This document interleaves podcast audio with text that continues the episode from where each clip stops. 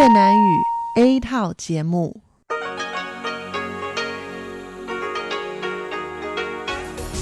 Đây là Đài Phát thanh Quốc tế Đài Loan RTI.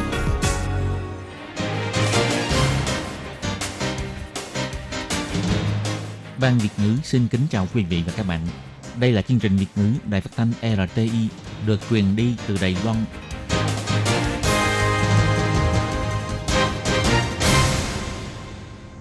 Hello, tôi Kim xin kính chào các bạn. Hoan nghênh các bạn đã đến với chương trình Việt ngữ ngày hôm nay của chúng tôi. Các bạn thân mến, hôm nay là thứ ba, ngày 4 tháng 2 năm 2020, cũng tức ngày 11 tháng Giêng âm lịch năm canh tí. Chương trình Việt ngữ ngày hôm nay của chúng tôi sẽ bao gồm các nội dung chính như sau. Mở đầu là bản tin thời sự trong ngày, tiếp đến là chuyên mục tin vắn lao động nước ngoài, rồi đến chuyên mục tiếng hoa trong mỗi ngày, chuyên mục theo dòng thời sự. Và sau cùng, chương trình của chúng tôi sẽ khép lại với chuyên mục điểm hẹn văn hóa. Mở đầu chương trình hôm nay, Tố Kim xin mời các bạn cùng đón nghe bản tin thời sự trong ngày. Và trước hết, mời các bạn cùng theo dõi các mẫu tin tóm lược.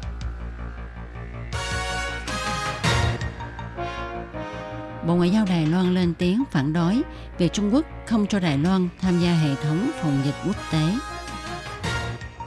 Tổng thống Thanh Văn khẳng định sự trợ giúp đưa người Đài Loan mắc kẹt tại Vũ Hán về Đài Loan của Trung Quốc. Tớp người Đài Loan đầu tiên về từ Vũ Hán được cách ly kiểm dịch tại Lâm Khẩu, Âu Lai và Đài Trung. Thủ tướng Tô Trinh Sương đưa ra quyết định kể từ ngày 6 tháng 2, mua khẩu trang phải áp dụng hệ thống tên thật. Trong 7 ngày, mỗi người chỉ mua được hai chiếc. Sợ dịch viêm phổi Vũ Hán, thầy trò 13 quốc gia đến Đài Loan tham dự triển lãm. Khẩu trang sau khi phun xịt cồn có thể sử dụng lại được hay không?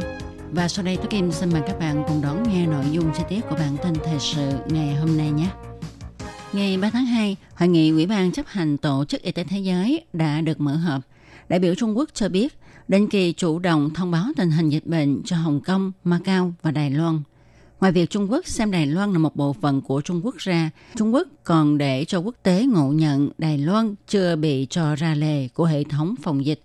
Đối với việc này, ngày 4 tháng 2, Bộ Ngoại giao Đài Loan cho biết, hành động này của Trung Quốc là tiến hành bắt cóc chính trị đối với người dân Đài Loan, thể hiện bản chất độc ác, vô lý và bá đạo của Trung Quốc.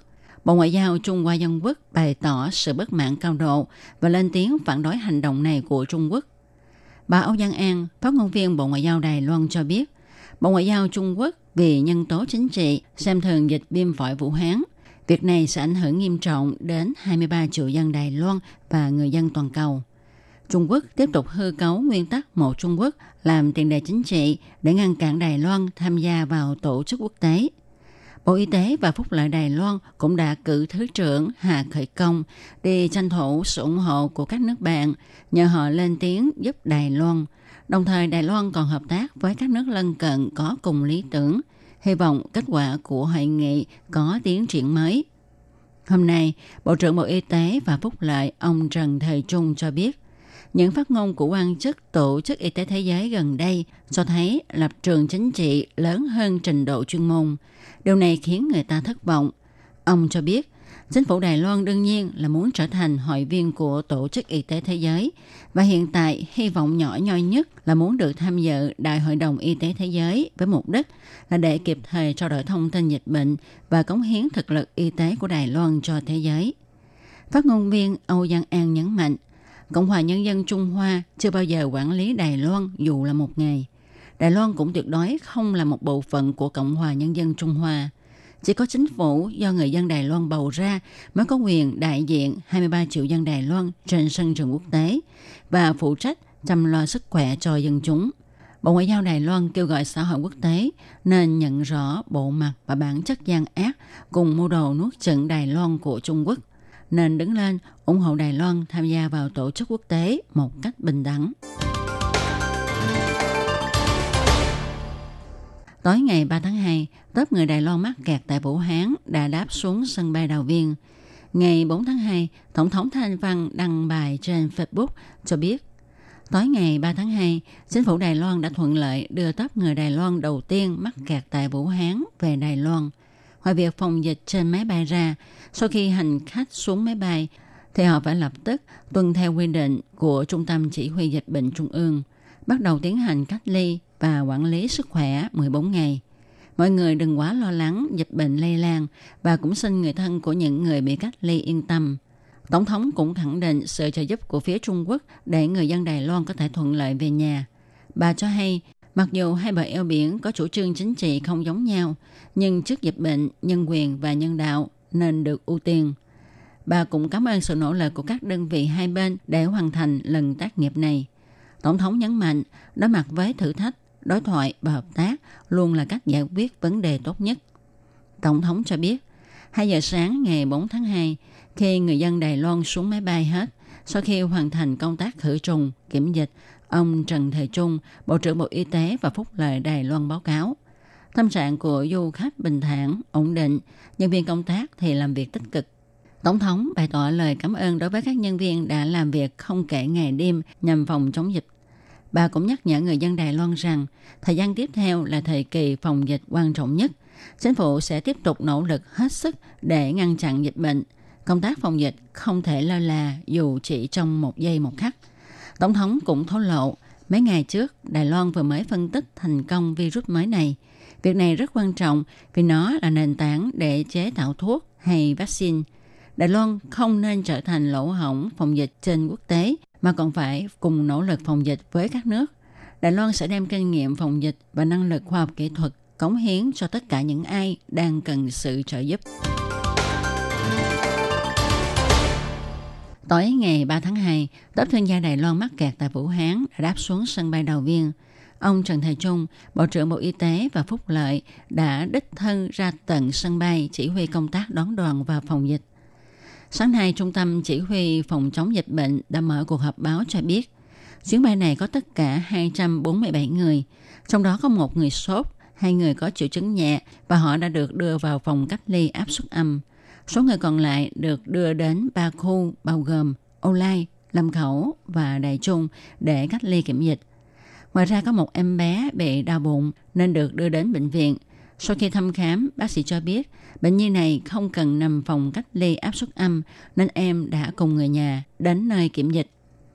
Bộ trưởng Trần Thầy Trung nói, 69位哈到中部，哦有二十八位在哎到我们的哎乌来检检疫所哈，我们的乌来应该是乌来检疫所哈，那一百四十五位到林口检疫所，好，那一切都顺利。 có 69 người đến Trung Bộ, 28 người đến phòng kiểm dịch ở Olay. Ngoài ra có 145 người đến phòng kiểm dịch Lâm Khẩu, Đào Viên. Tất cả đều thuận lợi. Bộ trưởng Trần Thời Trung cho biết, khi máy bay đáp xuống, nhân viên y tế liền lên máy bay kiểm dịch, tuyên truyền cách phòng dịch. Sau đó, dân chúng xuống máy bay cũng lần lượt được các bác sĩ tiến hành khám bệnh, đánh giá. Sau khi mọi người đã được đưa ra khỏi sân bay, thì quân đội đã tiến hành khử trùng một cách nghiêm ngặt và chuyên nghiệp để hoàn thành công tác phòng dịch. Ngày 3 tháng 2, Thủ tướng Tô Trinh Sương quyết định kể từ ngày 6 tháng 2 đi mua khẩu trang là phải dùng tên thật. Người dân cần phải mang theo thẻ bảo hiểm y tế để mua khẩu trang tại hơn 6.000 nhà thuốc chỉ định của Cục Bảo hiểm Y tế trên toàn quốc. Trong 7 ngày, mỗi người chỉ được mua hai cái, mỗi cái 5 đài tệ.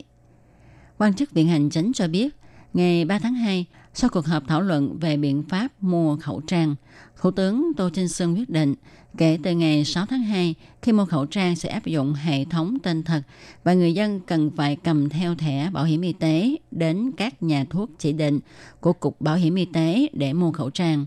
Toàn Đài Loan có hơn 6.000 nhà thuốc chỉ định.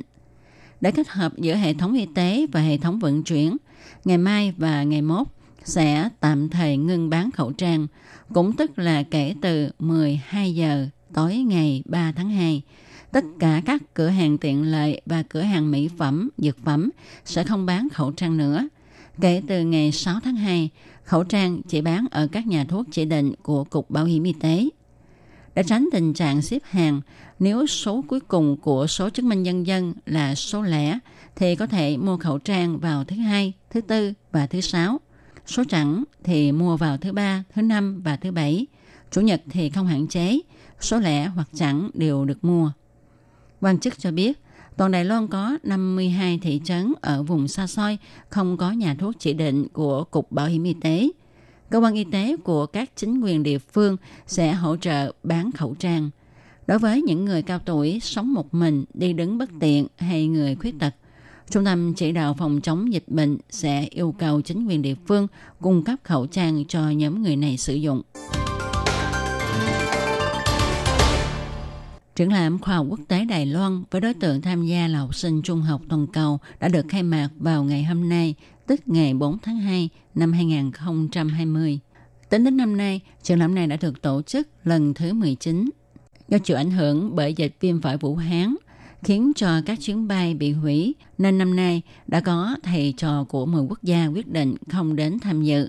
Tuy nhiên, vẫn có thầy trò của 13 quốc gia không sợ dịch bệnh đã đến Đài Loan tham gia triển lãm. Năm nay nếu tính luôn cả học sinh Đài Loan thì số học sinh tham gia tổng cộng có 280 người để tranh giải của 13 hạng mục. Bà Phạm Tống Lục, Thứ trưởng Bộ Giáo dục phát biểu trong buổi khai mạc rằng bà đặc biệt cảm ơn thầy trò các nước đã không ngại dịch bệnh đến Đài Loan.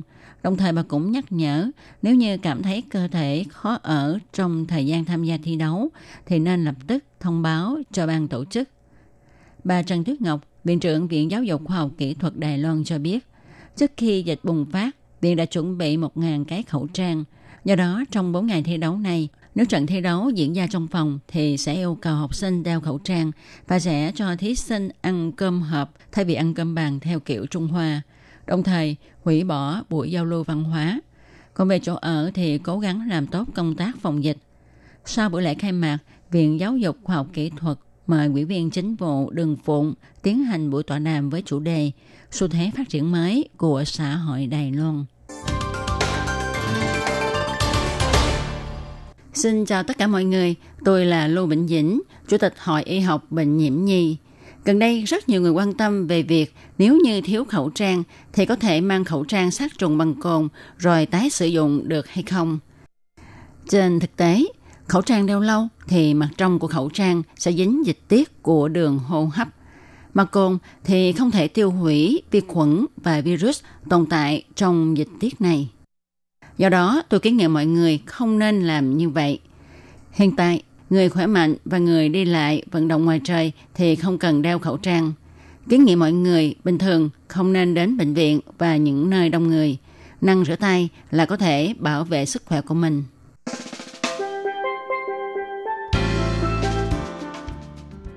Tỷ giá hối đoái giữa đồng đại tệ và đồng đô la Mỹ của chiều ngày 4 tháng 2 và sáng ngày 5 tháng 2 vẫn là 30,300 đại tệ đổi 1 đô la Mỹ.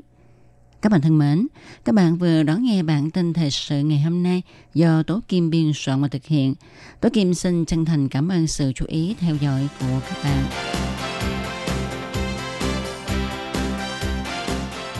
Xin chào tất cả mọi người, tôi là Trương Thường Thuần, bác sĩ của Bệnh viện Đại học Quốc gia Đài Loan. Khẩu trang phải đeo như thế nào mới chính xác? Các bạn hãy nhớ bốn từ khóa sau đây. Thứ nhất, mở, mở ra kiểm tra xem khẩu trang có bị hư hỏng hay không.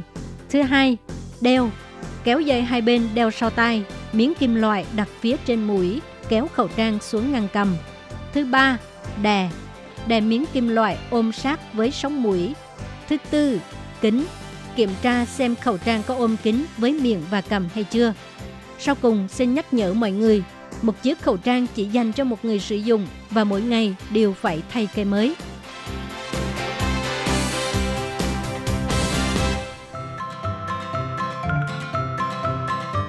Quý vị và các bạn thính giả thân mến, chương trình phát thanh tiếng Việt của Đài Phát thanh Quốc tế Đài Loan RTI được truyền thanh 3 buổi tại Việt Nam, mỗi buổi phát một tiếng đồng hồ.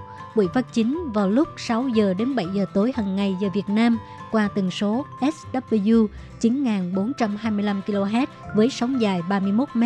Buổi phát lại lần thứ nhất vào hôm sau 9 giờ tới 10 giờ tối qua tần số SW 9625 kHz với sóng dài 31 m Buổi phát lại lần hai vào sáng hôm sau lúc 6 giờ rưỡi tới 7 giờ rưỡi qua tần số SW 9745 kHz với sóng dài 25 m.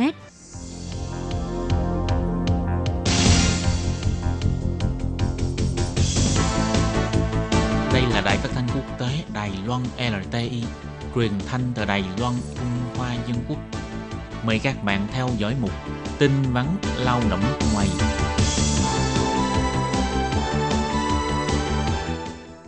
Thúy Anh xin kính chào quý vị và các bạn. Chào mừng các bạn cùng đến với chuyên mục tin vắn lao động của tuần này. Các bạn thân mến, trong phần tin vắn lao động của tuần này, Thúy Anh xin được gửi đến quý vị và các bạn thông tin như sau. Đó là nhằm phòng chống dịch viêm đường hô hấp cấp do chủng virus corona mới. Bộ Lao động kêu gọi chủ thuê và lao động di trú thực hiện tốt công tác phòng chống dịch bệnh. Và sau đây mời các bạn cùng lắng nghe nội dung chi tiết của bản tin này. Ngày 27 tháng 1 vừa qua, Tổ chức Y tế Thế giới WHO đã xếp mức độ nguy cơ của dịch viêm đường hô hấp cấp do chủng virus corona mới, hay còn gọi là dịch viêm phổi Vũ Hán, là ở mức nguy cơ cao. Đồng thời vào cuối tháng 1, tổ chức này cũng quyết định tuyên bố dịch viêm phổi Vũ Hán là sự kiện y tế công cộng khẩn cấp, cần được sự quan tâm và phối hợp của toàn cầu. Nhằm đảm bảo an toàn cho lao động di trú và làm tốt công tác phòng chống dịch bệnh, ngày 30 tháng 1, khi dịp nghỉ Tết vừa kết thúc, Bộ Lao động đã phát đi công hàm để nhắc nhở cho các chủ thuê và công ty môi giới phải làm tròn trách nhiệm chăm sóc đời sống cho lao động di trú, cung cấp thông tin và các biện pháp phòng dịch liên quan. Lao động di trú khi nhập cảnh có các dấu hiệu như sốt, ho, khó chịu, cần phải nhanh chóng thông báo cho nhân viên kiểm dịch tại sân bay.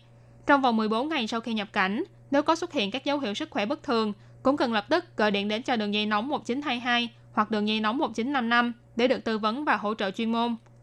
Nhằm ứng phó và phòng chống dịch viêm phổi Vũ Hán đang ngày một lan rộng trên toàn cầu, Bộ Lao động nhắc nhở các chủ thuê có thuê lao động di trú cần làm tròn trách nhiệm chăm sóc sức khỏe và đời sống của lao động di trú, cung cấp những thông tin liên quan đến dịch bệnh và biện pháp phòng chống dịch bệnh.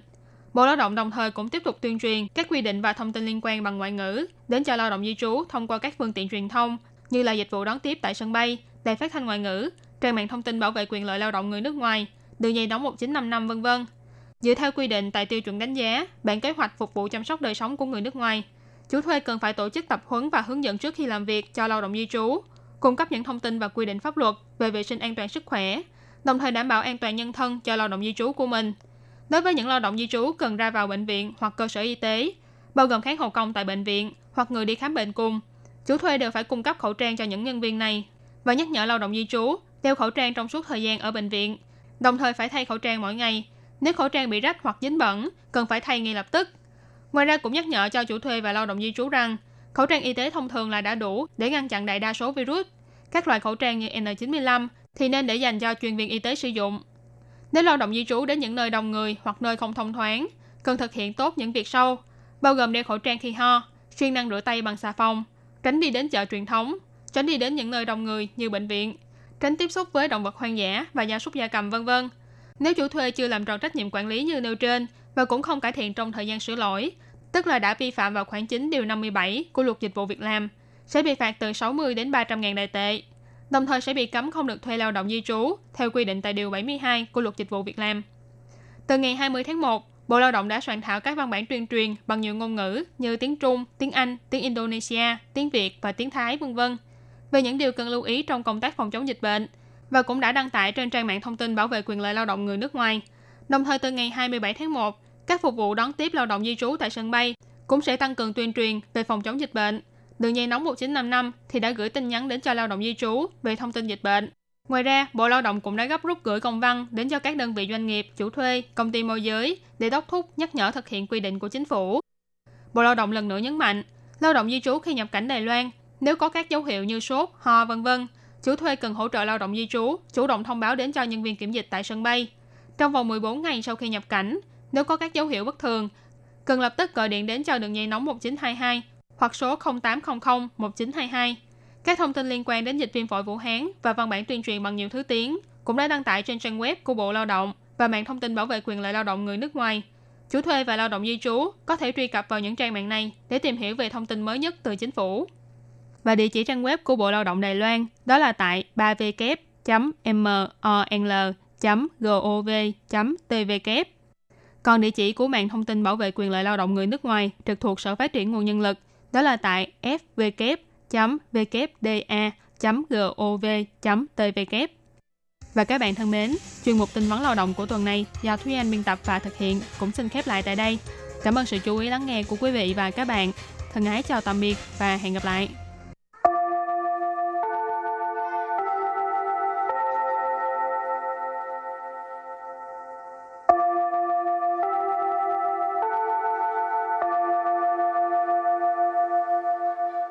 Xin mời quý vị và các bạn đến với chuyên mục Tiếng Hoa cho mỗi ngày do Lệ Phương và Thúy Anh cùng thực hiện.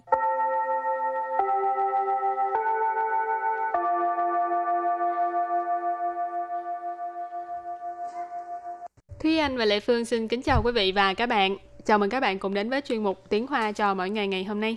Thì anh có biết màu cà phê với màu nâu nó có khác nhau ở chỗ nào không hay là thấy nó hình như giống giống nhau? Trên cơ bản là màu cà phê với màu nâu á, khác nhau. Nhưng mà... Khác nhau ở chữ hả? Dạ.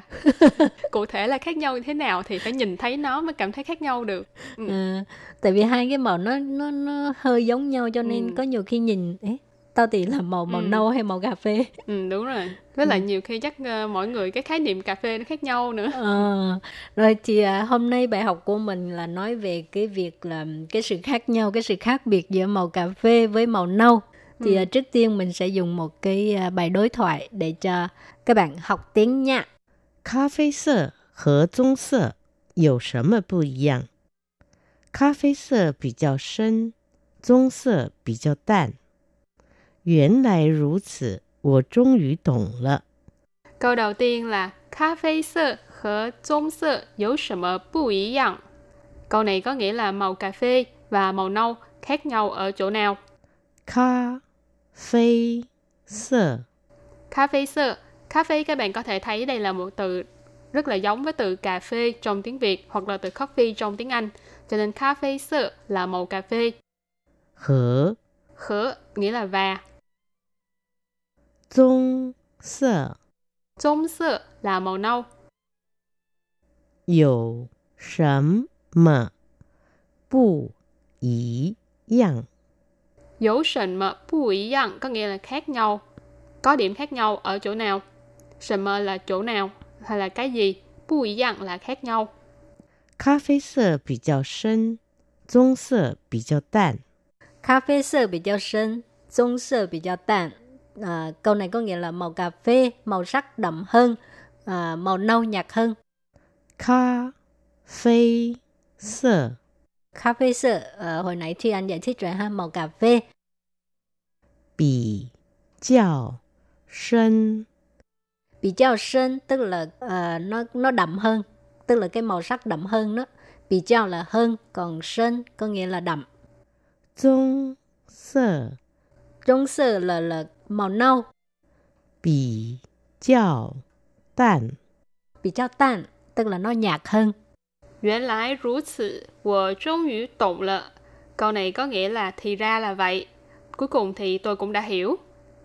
原来如此，原来如此 là từ mình thường gọi, gọi là thì ra là vậy. Ra là vậy đó hả? 终于 Ở đây trung yu nghĩa là cuối cùng.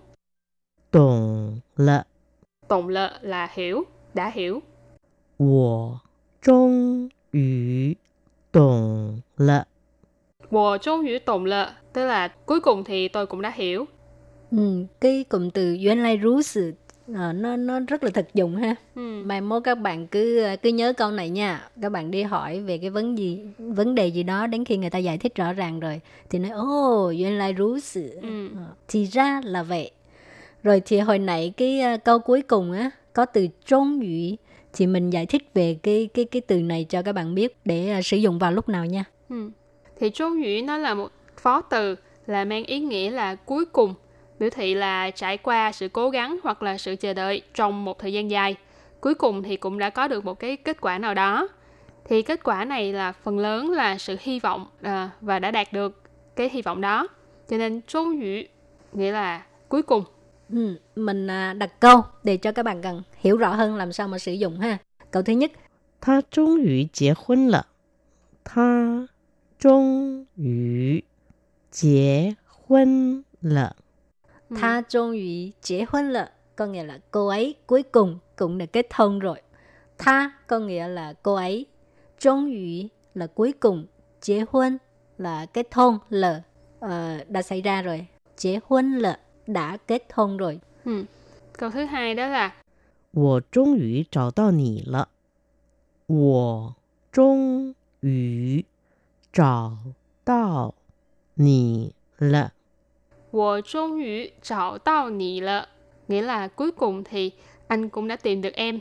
Hoặc là tôi cũng đã tìm được bạn. Hay là em cũng đã tìm được anh. ừ. Ở đây, wo跟你thì xem các bạn uh, tùy vào ngữ cảnh các bạn dịch như thế nào. Uh, trung yu là cuối cùng. Chào là tìm. Chào tao là nghĩa là tìm thấy rồi. Tìm được rồi. Cho nên trung yu chào tao nị là nghĩa là cuối cùng cũng đã tìm được rồi. Cái này là trò chơi cái gì mèo bắt chuột hả núp xong rồi bây giờ bị tìm được cũng có thể xài vào cái câu ừ. này hoặc là mình cứ kiếm người yêu kiếm lâu nay ừ. chưa có người thích hợp thì bây giờ ừ. ấy tôi 终于找到你了 ừ. rồi câu tiếp theo 我终于成功了我终 于成功了我终于成功了 có nghĩa là cuối cùng tôi cũng đã thành công rồi thì uh, uh, thành công có nghĩa là thành công thì chẳng hạn như mình uh, đang làm cái gì đó mà thất bại nhiều lần một cái sự việc hoặc là mình thử nghiệm cái gì đó hai ba lần bốn năm lần đều thất bại và lần này cuối cùng đã thành công rồi thì mình có thể dùng cái từ trốn ủy ở đây ha ừ. và câu cuối cùng 我终于和我女朋友分手了。 我终于和我女朋友分手了。我终于和我女朋友分手了。Câu này có nghĩa là cuối cùng thì mình cũng đã chia tay với bạn gái của mình. cái này là vui lắm hả? Tùy vào ngữ cảnh tùy vào trường hợp. Nếu như à, ai cảm thấy vui thì à, cuối cùng cũng đã được giải thoát. Còn ai cảm thấy buồn thì sẽ cảm thấy là nuối tiếc cho một cuộc tình. Ở đây của trong ngữ là cuối cùng mình. Nữ phấn dậu là bạn gái phân sổ là chia tay. Cho nên của trong ngữ hứa với nữ phấn dậu phân sổ là cuối cùng mình cũng đã chia tay với bạn gái của mình. Ừ, Cái chủ đề nói là màu sắc nhưng mà rốt cuộc lại chạy qua cái tình yêu. Không biết tại sao cái phạm vi nó rộng như vậy ha. Ừ. Rồi thì uh, trước khi mình uh, kết thúc bài học hôm nay thì xin mời các bạn ôn tập lại phần mẫu đối thoại nhé.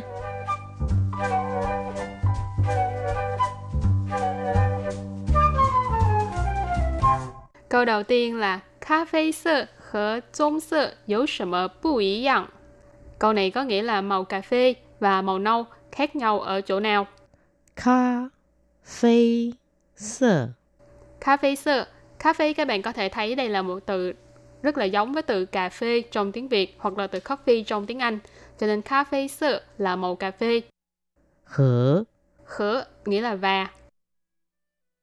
trung sơ trung sơ là màu nâu. Dầu sấm 么不一样？有什么不一样 có nghĩa là khác nhau.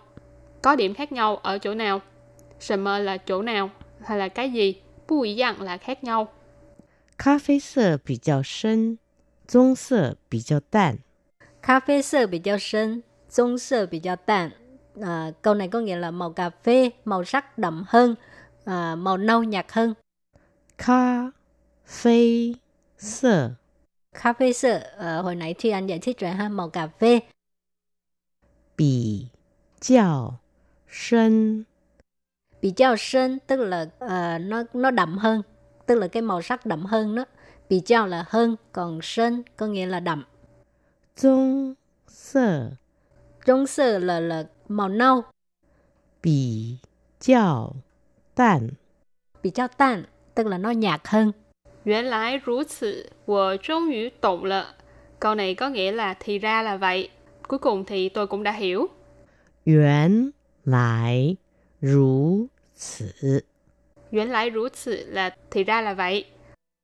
终于 Ở đây 终于 nghĩa là cuối cùng. 懂了 Tổng lợ là hiểu, đã hiểu. 我终于懂了。 Mùa trung ngữ tụng lợ, tức là cuối cùng thì tôi cũng đã hiểu. Và các bạn thân mến, chuyên mục tiếng Hoa cho mỗi ngày ngày hôm nay cũng xin tạm khép lại. Cảm ơn sự chú ý lắng nghe của quý vị và các bạn. Bye bye. Bye bye.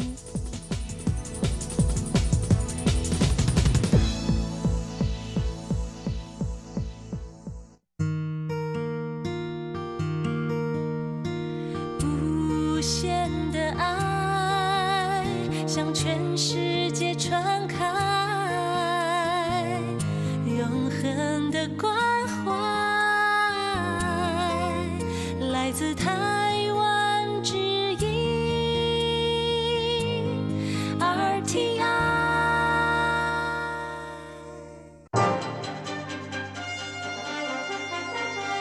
Quý vị đang đón nghe chương trình Việt ngữ Đài RTI truyền thanh từ Đài Loan.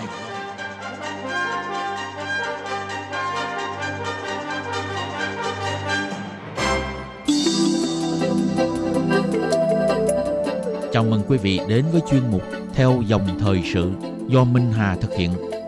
Chuyên mục này sẽ giới thiệu những đề tài thú vị cùng những dòng thời sự và sự kiện nổi bật đang diễn ra tại Đài Loan.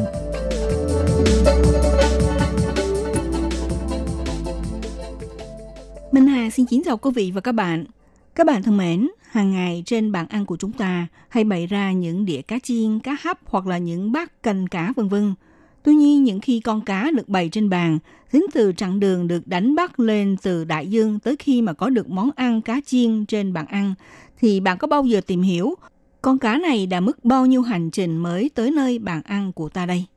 Cô Hoàng Văn Ý, người sáng lập cơ sở Fish Bar cho rằng Đài Loan là quốc gia biển đảo, nhưng lại thiếu quan tâm và tìm hiểu đến môi trường đại dương ở quanh ta. Vì vậy, hy vọng thông qua con cá chiên hay là đĩa cá nướng được bày trên bàn, thông qua hành trình của bầy cá di trú và những hoạt động liên quan của ngành đánh bắt cá, giúp cho mọi người trở nên người ngủi hơn với đại dương, tìm hiểu khu vực biển cả bao bọc quanh đảo quốc của chúng ta. Lấy ví dụ địa điểm thức linh đàm ở Hoa Liên, nơi đây là ngư trường đặt lưới đánh bắt cá cố định và quan trọng ở ven biển Đông Bộ. Tại đây, ngư dân sử dụng những chiếc xuồng cao su lướt sóng ra ngoài khơi để vận chuyển hải sản thu hoạch rất đặc biệt. Trong nghề đánh bắt cá truyền thống, cũng chỉ tạo ra giá trị cho sản phẩm duy nhất là cá biển. Trong khi đó, tại các làng chài ở Duyên Hải còn có nhiều khả năng để mà phát triển. Do đó, cơ sở Fish Bar này mong muốn nâng cao ngành ngư nghiệp từ cấp 1 để lên cấp 2 thành cơ sở gia công và thành nghề cấp 3 cho phần thuyết minh du lịch. Thông qua chương trình giáo dục ăn cá để mà tiến tới việc kết hợp giáo dục và giải trí thành một thể, kéo xích lại quan hệ gần gũi giữa con người và đại dương. Tuy nhiên, tình hình thực tế của tài nguyên biển của Đài Loan hiện nay là như thế nào? Sản phẩm cá, thủy hải sản mà người tiêu dùng hàng ngày đang dùng trong các bữa ăn thì được chọn như thế nào cho là tươi ngon và có giá cả phải chăng? Cũng như là có thể bảo tồn cho nguồn tài nguyên biển được phát triển bền vững.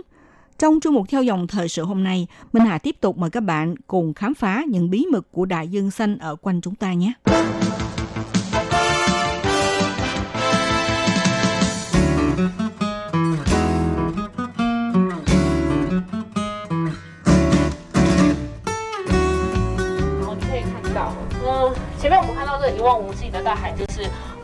Âm thanh mà các bạn đã nghe vừa rồi là ngay tại Thức Đinh Đàm ở Hoa Liên.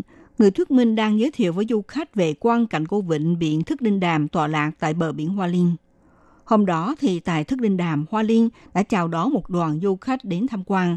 Họ tham gia chương trình trải nghiệm về đại dương, đến hướng gió biển, nghe tiếng sóng vỗ vào bờ, đồng thời cũng khảo sát hệ sinh thái tự nhiên ở địa phương.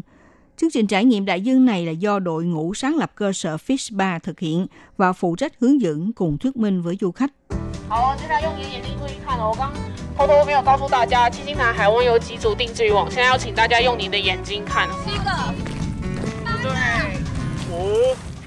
Đoàn du khách đi chân không dẫm lên trên lốp sỏi mịn trên bãi biển, rất tỉ mỉ để quan sát và theo dõi tác nghiệp của nghề lưới đánh cá đặt cố định tại địa phương. Cơ sở Fish Bar đã thiết lập ra một chương trình lấy việc đánh bắt cá hải sản tươi, thiết lập diễn đàn và trải nghiệm tại chỗ, làm chủ đề chính để mà giới thiệu với du khách. Ngoài việc đưa đoàn du khách ra trải nghiệm ở ngoài trời và cũng lên kế hoạch thực hiện một chương trình thuyết minh trong nội thức. Khi bước vào hội trường nằm trong nội thức, trên bốn bức tường ở khắp đây đó thì có thể thấy được đội ngũ đã khéo tài thiết kế bằng cách tận dụng các đồ vật phế thải được nhặt lượm từ ngoài bãi biển mang về đây thông qua bàn tay khéo léo của mọi người, trang trí thành một không gian triển lãm với chủ đề giáo dục về đại dương. Người sáng lập cơ sở Fishbar Hoàng Văn Ý là sinh viên của thế hệ 7X, tốt nghiệp khoa kỹ thuật môi trường Hải Dương của trường đọc Trung Sơn đã giới thiệu như sau. Mặc dù trong việc mua bán sản phẩm chất lượng của thủy sản là điều căn bản nhất, rồi sau đó chúng tôi sẽ chỉ dẫn với bạn là chúng tôi sẽ phải chọn lọc như thế nào trong các loài thủy hải sản được đánh bắt từ đại dương để tạo ra nhiều hứng thú cho du khách tham gia chương trình của chúng tôi. Đây cũng là điều căn bản nhất, phải thu hút bạn cảm thấy thích thú về những gì mà chúng tôi giới thiệu, sau đó thì bạn mới tiếp tục đi tìm hiểu về phần sau cùng, nghĩa là như thế nào để mà bảo vệ cho đại dương của chúng ta.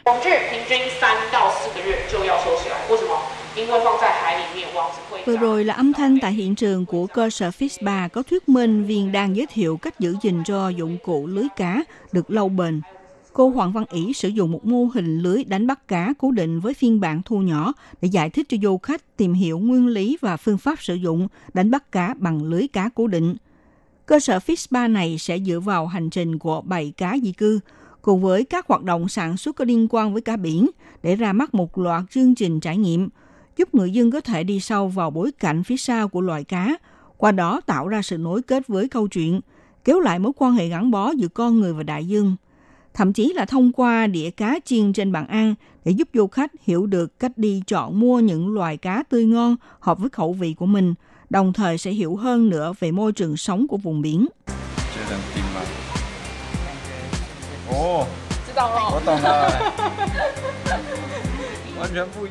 Bất kể là đồ biển tươi được mua bán ngoài chợ hoặc là chương trình trải nghiệm trong lớp học cũng thế, cơ sở Fish Bar này đều chọn ra loại cá biển di cư được đánh bắt từ kỹ thuật sử dụng lưới cá cố định.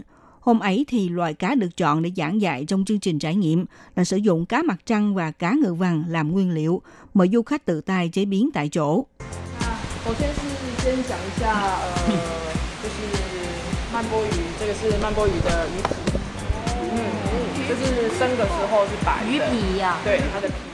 首 先是先讲一下，呃，就是曼波鱼，这个是曼波鱼的鱼皮，嗯，就是生的时候是白的，鱼皮呀、对，它的皮的部位。 Và cô Hoàng Văn Ý cũng tiếp tục giải thích ờ, với lại phóng viên là như thế này. 就是你只要问两个问题，就是你吃的鱼是什么鱼，你吃的鱼是怎么来的？因为我 Chúng ta sẽ phải tìm hiểu hai vấn đề, đó là con cá bạn đang ăn là cá gì, con cá mà bạn đang ăn có xuất xứ từ đâu. Theo chúng tôi cho rằng hai vấn đề này rất quan trọng, ít nhất là giúp bạn biết được loài cá này có thích hợp cho ta làm món ăn hay không. Và khi thực hiện luật đánh bắt cá thì sẽ mang lại những tổn hại như thế nào cho môi trường. bởi vì ít nhất là giúp người tiêu dùng sau này khi chọn lựa thủy hải sản, họ sẽ có được một số kiến thức đối với đại dương. Tại hội trường của cơ sở Fispa đang hướng dẫn du khách cách sử dụng miếng da cá mặt trăng, cho thêm vào nước chanh, vát và đường phèn, làm ra món đồ uống thích hợp cho mùa hè. Còn đối với loài cá ngừ vàng đang đúng mùa sản xuất thì sử dụng loại cá tươi ngon này để mà làm ra món trộn xà lách với từng món ăn và đồ uống như thế đều do thành viên của cơ sở Fish Bar, anh Dương Mạnh Hàm phối hợp với mụ sản xuất, kết hợp với món ăn và nét đặc trưng của nó, xong hòa nhập vào kiến thức khoa học để thực tài tình mà thiết kế ra từng món ăn theo mùa. Anh Dương Mạnh Hàm giải thích như sau. Trên cơ bản thì hàng tuần tôi đại khái sẽ ra mắt một thực đơn tùy theo số lượng trong khoảng từ là 5 tới 8 món ăn. Khi mọi người đã thấy món ăn này rất hợp ờ, đúng khẩu vị rồi, thì tôi còn suy nghĩ là như thế nào cho đơn giản hóa từng bước ờ, giúp cho du khách dễ chế biến mà lại không giảm đi mức độ ăn ngon của nó. Chỉ có điều là hàng ngày người tiêu dùng ra chợ mua cá, họ đã biết được bao nhiêu kiến thức về hành trình của con cá từ ngoài khơi được đem tới bàn ăn của chúng ta. Theo du khách, ông Vương tham gia vào chương trình trải nghiệm của cơ sở FISPA này chia sẻ như sau. Thực tế thì sự hiểu biết của tôi cũng ờ, rất có giới hạn. Giỏi nhất là chỉ nắm được, à, bây giờ có phải là đúng mùa đi mùa loại cá trắng nhỏ, nhưng bạn sẽ không có suy nghĩ phải đưa ra luật bảo vệ loài cá như thế nào để giúp cho môi trường tiếp tục phát triển bền vững. Còn du khách cô Thái thì cho biết như sau.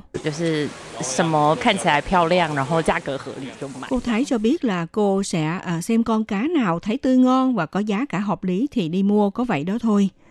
Trong chiếc chảo, dầu được đun nóng lên phát ra tiếng xèo xèo. Du khách tự tay nấu món cá rán, làm cho không khí của lớp học tràn ngập tiếng cười. Nhưng hơn 2 năm trước đây, các thành viên thật khó tưởng tượng trong hội trường của cơ sở Fish Bar này có được quan cảnh ngày nay đông nghịch du khách khi đó, cô Hoàng Văn Ý đã cho mời ông cậu Hoàng Chí Hiến đảm nhận nhân viên thuyết minh về tác nghiệp đánh bắt cá bằng lưới cố định. Khi đó thì họ suy nghĩ đối với nghề đánh bắt cá truyền thống và bình thường như thế nào, thực sự có thể thu hút du khách thấy thích thú hay sao? Thế nhưng trước kết quả này lại mang đến sự bất ngờ cho mọi người.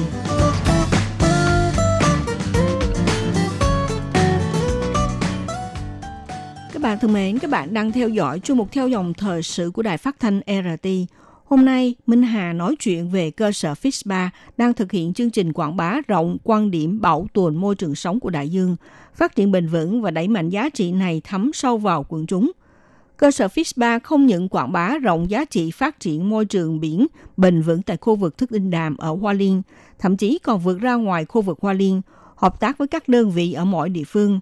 Vừa qua tại những con hẻm của khu phía đông thành phố Đài Bắc, Fishba có mở một lớp học giáo dục hướng dẫn cách ăn cá dành cho cha mẹ và con đến trải nghiệm. 好，看看是哪一种飞鱼哦。小朋友，你可以用你的手把它的翅膀打开，可以摸摸看。 Trưởng điều hành lớp học nấu ăn Thái Bội Quân cho biết như sau. 食鱼的话，它其实会回推到包括你对于海洋的概念，包括于你对于环保的概念。 Nói về việc ăn cá, thực ra thì sẽ trở về với khái niệm đối với đại dương, trong đó bao gồm khái niệm về bảo vệ môi trường, đặc biệt là đối với trẻ em sống ở thành phố. Các em rất dễ thấy được hình ảnh của những miếng thịt cá. Thế nhưng các em lại bị mất đi rất nhiều cơ hội để tìm hiểu vùng biển. Tôi thiết nghĩ nếu mà để cho các em trải nghiệm bằng năm giác quan như là rờ vào con cá, ngửi bằng khứu giác, rồi nghe ngóng và nhìn bằng cặp mắt, như thế thì mới tạo cho các em có một ấn tượng sâu xa hơn. Sản phẩm cá tươi được vận chuyển từ Hoa Liên tới Đài Bắc để phụ huynh và con cái thích thân tiếp xúc với con cá, tự nấu món ăn bằng cá. Đối với du khách sống khu vực thành phố mà nói, thực sự là rất thú vị. Thậm chí để họ tham gia vào chương trình phát triển bền vững nguồn tài nguyên biển cũng không phải là chuyện khó khăn. Vậy thì thực tế hiện trạng của nguồn tài nguyên biển ở Đài Loan như thế nào?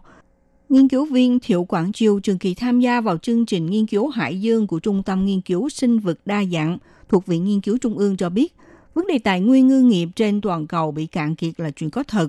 Dự đoán đến năm 2048, trong cả một vùng biển rộng mênh mông như thế sẽ không còn tài nguyên cá nào cả. Anh Thiệu Quảng Chu cho biết như sau.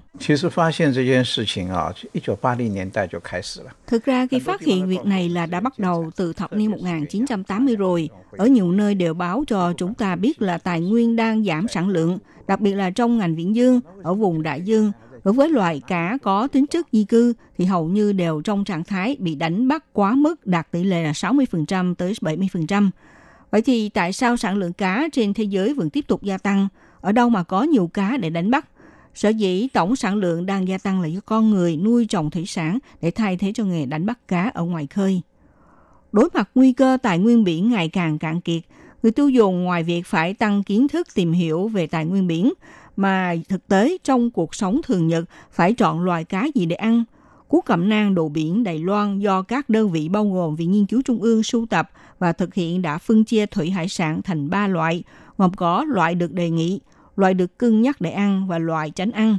Ví dụ, loài cá sòng, cá mồi cơm, cá hố và cá thu đao sản xuất tại Đài Loan đạt số lượng nhiều nên đề nghị người tiêu dùng mua loài cá này. Ngoài ra như cá ngựa đen, cá mú hay còn gọi là cá sông hoang dã thuộc chuỗi thức ăn sinh vật cấp cao do tăng trưởng chậm, không dễ phục hồi tài nguyên thì người tiêu dùng nên tránh mua loài cá này làm món ăn thường xuyên. Qua khảo sát, tại khu vực Đài Loan có hơn 3.200 loại cá, trên thế giới có hơn 320.000 loại cá khác nhau. Muốn người tiêu dùng nắm được tất cả loài cá này thì hầu như là không thể nào có được. Chuyên gia cho rằng, trong cuốn cẩm nang chọn lựa đồ biển Đài Loan kê ra đủ loài cá là cung cấp cho người dân để lựa chọn. Nhưng điều căn bản vẫn phải bắt đầu thực hiện từ việc giáo dục. Thông qua nền giáo dục hiểu biết về các loài cá, cơ sở Fish Bar chính là xây dựng một mô hình bảo vệ môi trường, phát triển đại dương bền vững cho mọi người. Thông qua nền văn hóa của làng chài để khơi mào cho du khách đến học tập, tìm hiểu từ bàn ăn, từ cuộc sống để gắn kết mối quan hệ với biển. Thức tinh đàm, vịnh biển Nguyệt Nha với một màu nước xanh ngắt, trải dài là điểm căn cứ khởi nghiệp của nhóm thanh niên, cũng là khởi điểm dành cho họ thực hiện ước mơ. Họ thân thiện với đại dương, đến gần với biển, khám phá những điều bí mật trong vùng biển, đem chia sẻ với mọi người. Các bạn thân mến, chuyên mục theo dòng thời sự hôm nay mời các bạn tìm hiểu tình hình thực tế của tài nguyên biển của Đài Loan hiện nay như thế nào, sản phẩm cá, thủy hải sản mà người tiêu dùng hàng ngày đang dùng trong các bữa ăn được chọn như thế nào. Nội dung của bài viết này cũng đến đây xin được khép lại nhé. Minh Hà xin kính chào tạm các bạn và hẹn gặp lại các bạn vào buổi phát kỳ sau.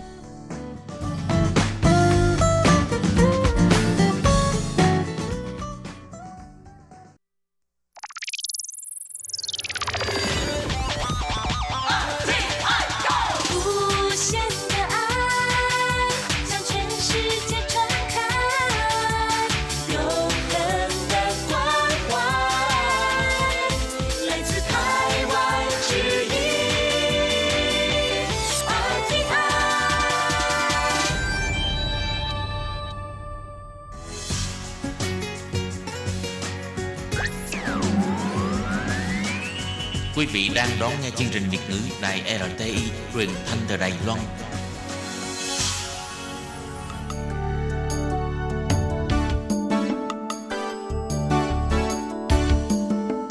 Chào mừng quý vị đến với chương mục Điểm hẹn văn hóa do Khiết Nhi phụ trách. Khiết Nhi xin chào các bạn. Xin mời các bạn cùng đón nghe điểm hẹn văn hóa của tuần này. Các bạn thân mến, trong những ngày gần đây, việc mà khiến cho mọi người song song nhất có lẽ chính là dịch viêm phổi Vũ Hán. Và trước tình hình dịch bệnh ngày càng nghiêm trọng, cũng như là chưa tìm ra thuốc để điều trị bệnh, chính phủ đã khuyến cáo người dân là phải siêng năng rửa tay, cũng như là phải đeo khẩu trang để tự bảo vệ bản thân, cũng như là để tránh lây bệnh cho người khác. Cho nên dù là ở Đài Loan hay ở Việt Nam, những ngày gần đây đã gây nên con sốt người dân đổ xô đi mua dung dịch rửa tay có cồn cũng như là mua khẩu trang. Mà các bạn có biết không, trước khi dịch viêm phổi Vũ Hán xảy ra, thì ở Đài Loan cũng như là một số nơi khác trên thế giới, người dân vẫn có thói quen sử dụng khẩu trang. Và sau đây xin mời các bạn cùng đón nghe điểm hẹn văn hóa của tuần nay để cùng Khiết Nhi đi tìm hiểu về văn hóa sử dụng khẩu trang của người dân Đài Loan cũng như là một số nơi khác trên thế giới.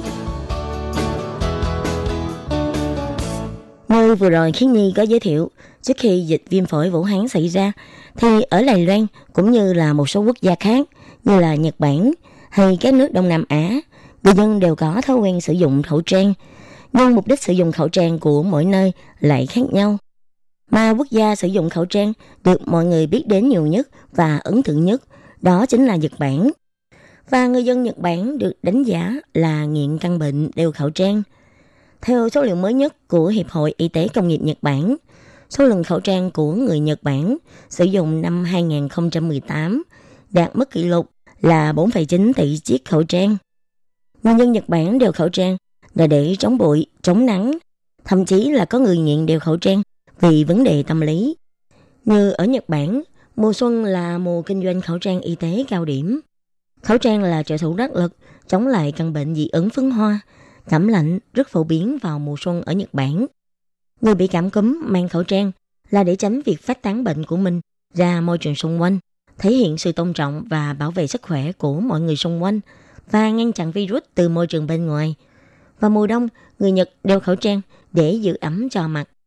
Cho nên ngày nay, ở bất cứ cửa hàng, siêu thị nào ở Nhật Bản, các bạn cũng sẽ rất là dễ dàng tìm thấy các sản phẩm khẩu trang dùng một lần, rất là phong phú và đa dạng.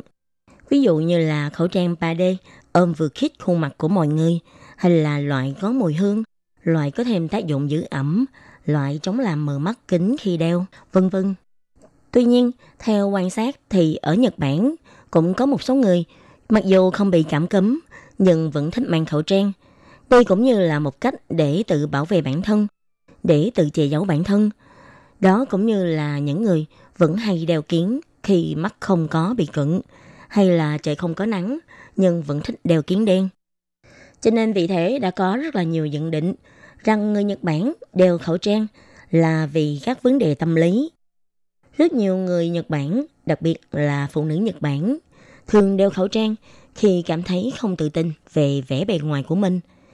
Ví dụ như là khi chưa kịp trang điểm, nhiều phụ nữ Nhật Bản sử dụng 12 chiếc khẩu trang trong 2 tuần và ưa chuộng những chiếc khẩu trang ôm vừa mặt khiến cho khuôn mặt trông nhỏ hơn, thon gọn hơn.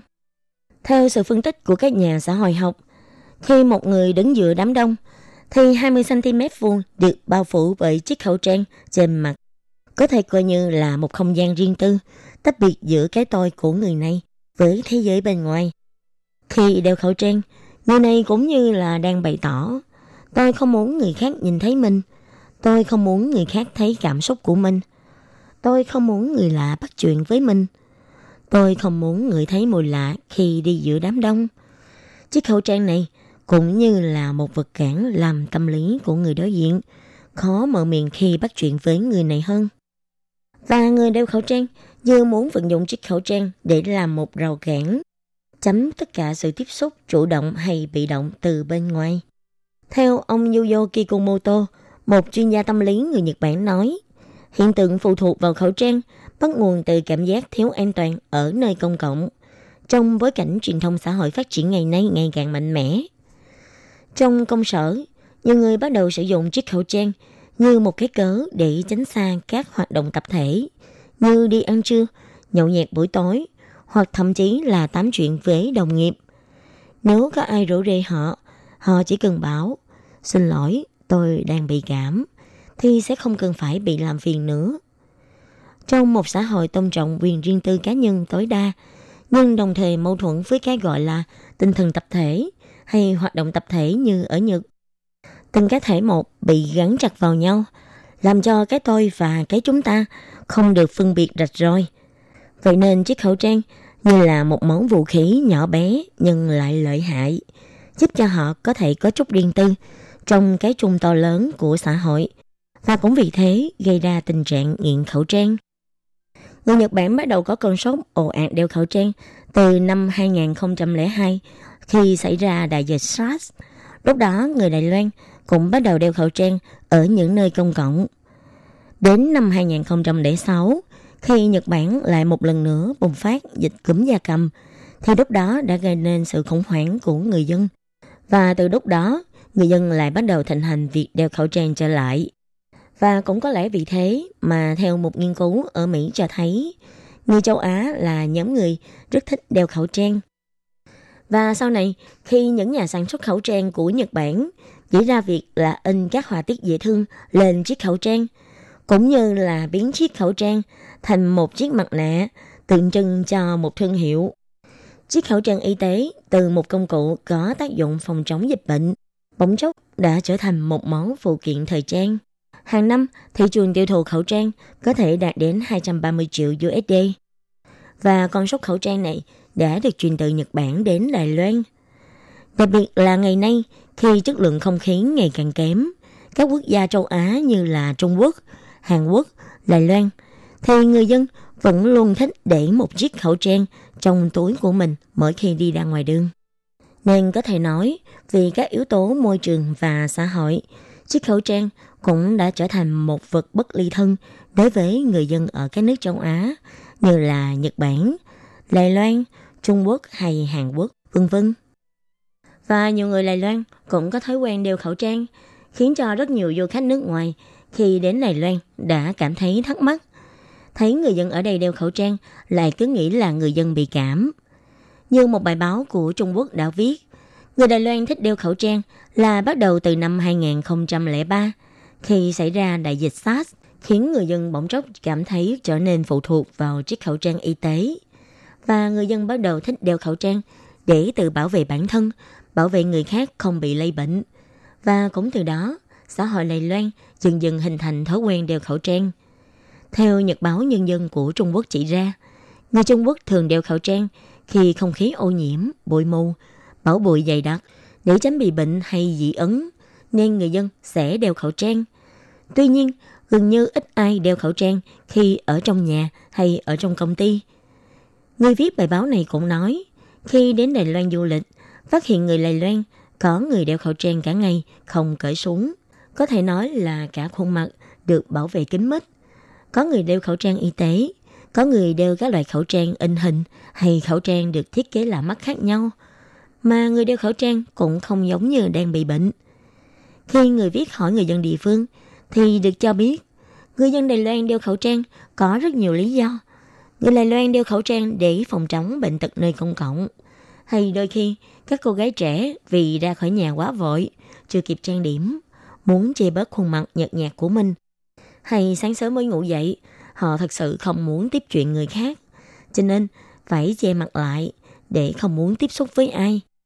Như vừa rồi Khiết Nhi có nhắc, đó là sau đại dịch SARS năm 2003 đã bùng phát, thì lúc đó người dân Đài Loan bắt đầu có thói quen mua khẩu trang hay là tích trữ khẩu trang trong nhà. Người dân bắt đầu tranh nhau mua khẩu trang và dù đi đến đâu cũng muốn đeo khẩu trang. Và cũng từ đó, khẩu trang trở thành một món tất yếu phẩm trong cuộc sống của người dân Đài Loan. Và cũng trong dịch sát năm 2003, người dân Đài Loan ý thức được tính quan trọng của việc đeo khẩu trang. Đeo khẩu trang không chỉ là bảo vệ cho bản thân, mà còn là phòng chống lây nhiễm bệnh cho những người xung quanh.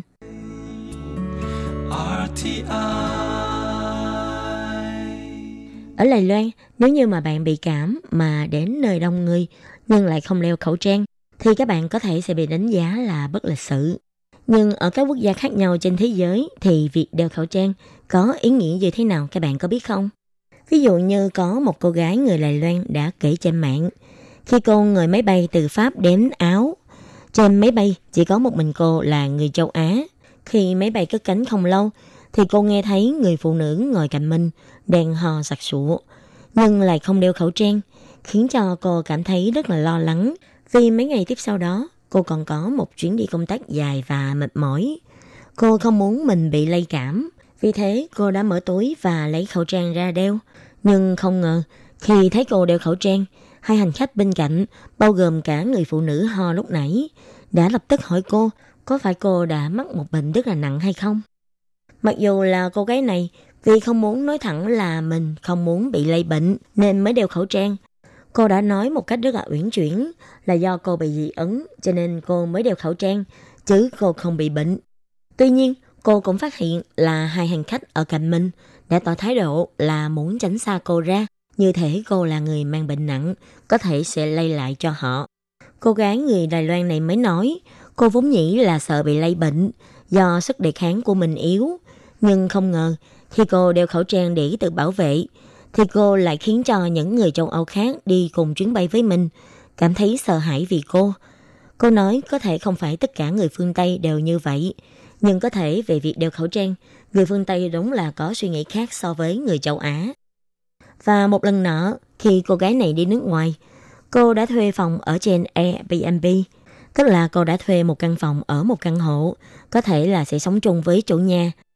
Lần này thì cô gái Đài Loan này thực sự là bị cảm, và chủ nhà là hai chị em gái người Thụy Sĩ rất là nhiệt tình.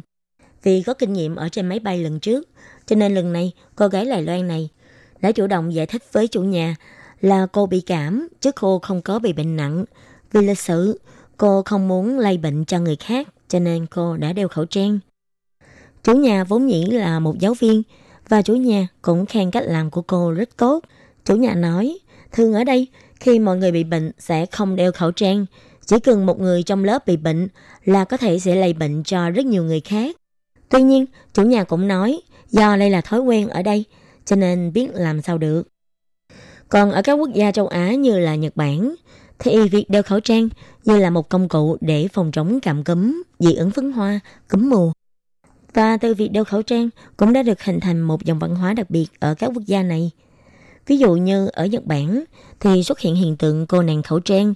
Các cô gái Nhật Bản sẽ dùng khẩu trang để che mặt mình lại, chỉ để lộ cặp mắt long lanh hốc hồn, khiến cho người nhìn thấy chúng không khỏi mặc sức tưởng tượng về khuôn mặt xinh đẹp của các cô. Vì người Nhật Bản rất xem trọng việc sẽ gây phiền phức cho người khác, rất chú trọng các lễ tiết trong đám đông. Việc đeo khẩu trang lúc bệnh là điều đương nhiên. Còn ở Hàn Quốc, có người nói, thường thì người Hàn Quốc bị bệnh nặng thật sự, hoặc đi giải phẫu thẩm mỹ về, họ mới đeo khẩu trang. Chứ trong tình trạng bình thường, vì sĩ diện, muốn cho người ta thấy là mình rất khỏe mạnh, thì người Hàn Quốc thường không thích đeo khẩu trang. Còn ở Việt Nam, người Việt Nam lại thường đeo khẩu trang vì một nguyên nhân khác. Như chúng ta biết, người dân Việt Nam thường đều đi xe máy, nên lúc đi xe, đeo khẩu trang thường là để che nắng, đặc biệt là các cô gái Việt Nam. Ở Việt Nam, ngoài việc dùng khẩu trang y tế, người ta còn sử dụng khẩu trang vải, khẩu trang mút hay vải van vân vân. Chỉ mong muốn là có thể che lại mặt mình để chống lại tác hại của ánh nắng gắt gao.